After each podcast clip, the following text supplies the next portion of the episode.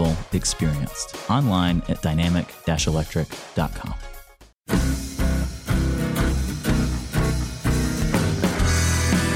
It's time for the Chatham County Roundup. On this edition of the Roundup, we are joined on the phone by Pittsboro Mayor Kyle Shipp. Kyle, how's your Tuesday been so far? Going great so far. It's a beautiful day in Pittsboro. Hey, uh, we've got some beautiful Pacific Northwest weather here in Chapel Hill. I don't know if that's what you're experiencing down there, but I feel great about it, honestly. yeah, exactly.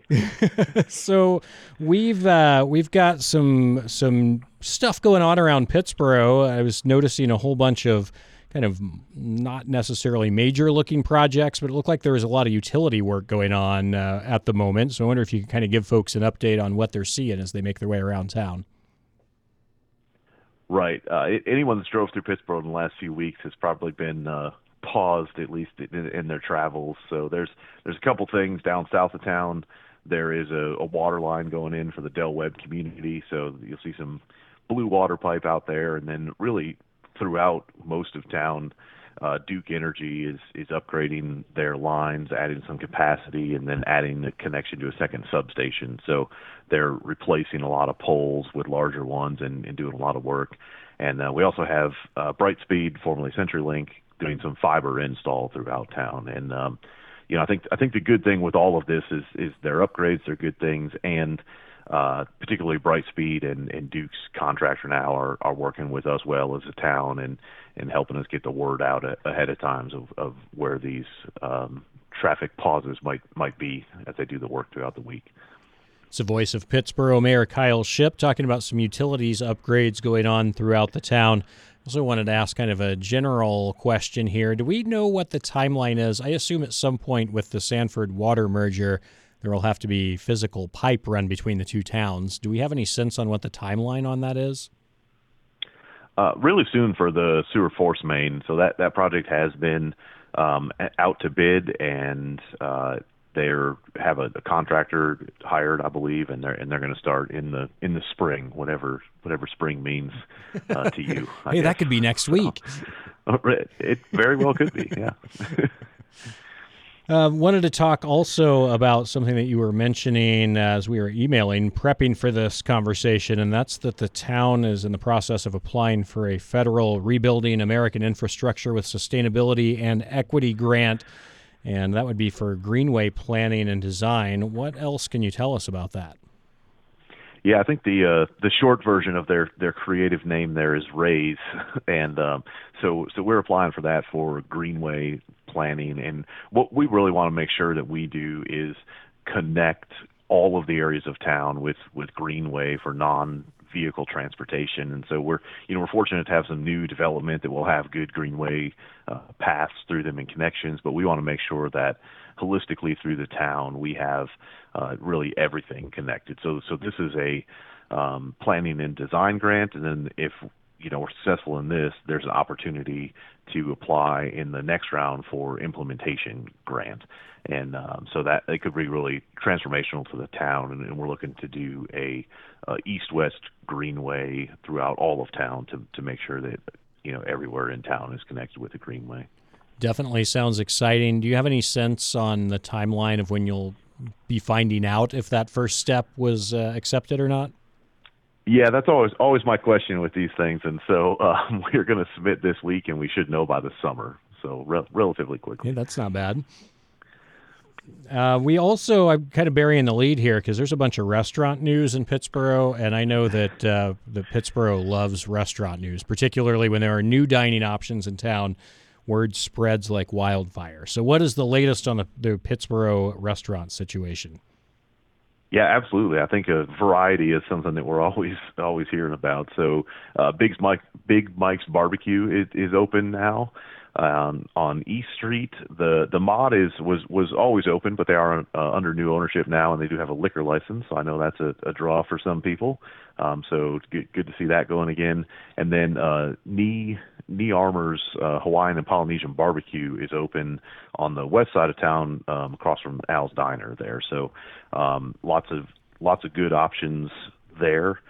and um, then Hops and Berry Tap Room at Mosaic is uh, doing some soft opening days right now too, working on their their more full schedule. So lots of lots of restaurant news uh, in the last couple of weeks here in Pittsboro. Definitely exciting. Have you had a chance to go to Big Mike's or the Hawaiian barbecue place yet? I have not actually been to either one of those yet, but I need to. Uh, so I, I, think they both have weekend hours uh, right now. So gotta, right, got to try that this weekend. Definitely exciting. We're visiting with Kyle Shipp from Pittsboro, Pittsboro Mayor Kyle Shipp, and uh, talking about a variety of topics. But at the moment, some new restaurant news there. Um, anything else going on around town that you wanted to mention? Uh, t- two more things. One sort of related to to restaurants. Uh, Doherty's Irish Pub is not open yet. Uh, they're they're working very hard to get open, uh, but they are doing a fundraiser on St. Patrick's Day. A big day for them, obviously, and they're they're used to their other locations doing large festivities around St. Patrick's Day. So this year in Pittsboro, they're going to do an event on the patio outside of Havoc Brewing, and uh, that's going to be a fundraiser for the Pittsboro Boys and Girls Club. So we're we're excited to see the the first event from them in Pittsboro, and excited to get them open soon too. And then also there's a effort, uh, reinvigorated effort, I'd say, for uh, fundraising for a skate park at McClenahan Street Park. And um, so we've got a, a updated design for that. We've got a nationally known uh, skate park builder that is ready to start building this fall. And um, we've got a couple options for the design depending on how much money is raised between now and September. Um, and then in addition to that, we're doing a lot of work at McClenahan Street right now, redoing all the tennis courts and the basketball courts and things. So that that park is effectively shut down now, but there's a lot of exciting uh, activity happening there. How can people get involved in that fundraising for the skate park if they wanted to? Yeah, definitely. Um, I, I just checked this before we came on. So if you if you go to GoFundMe and type in Pittsboro Skate Park, uh, it, it will come up with the correct thing. So there's been a lot of community effort you know, this really started back in 2010.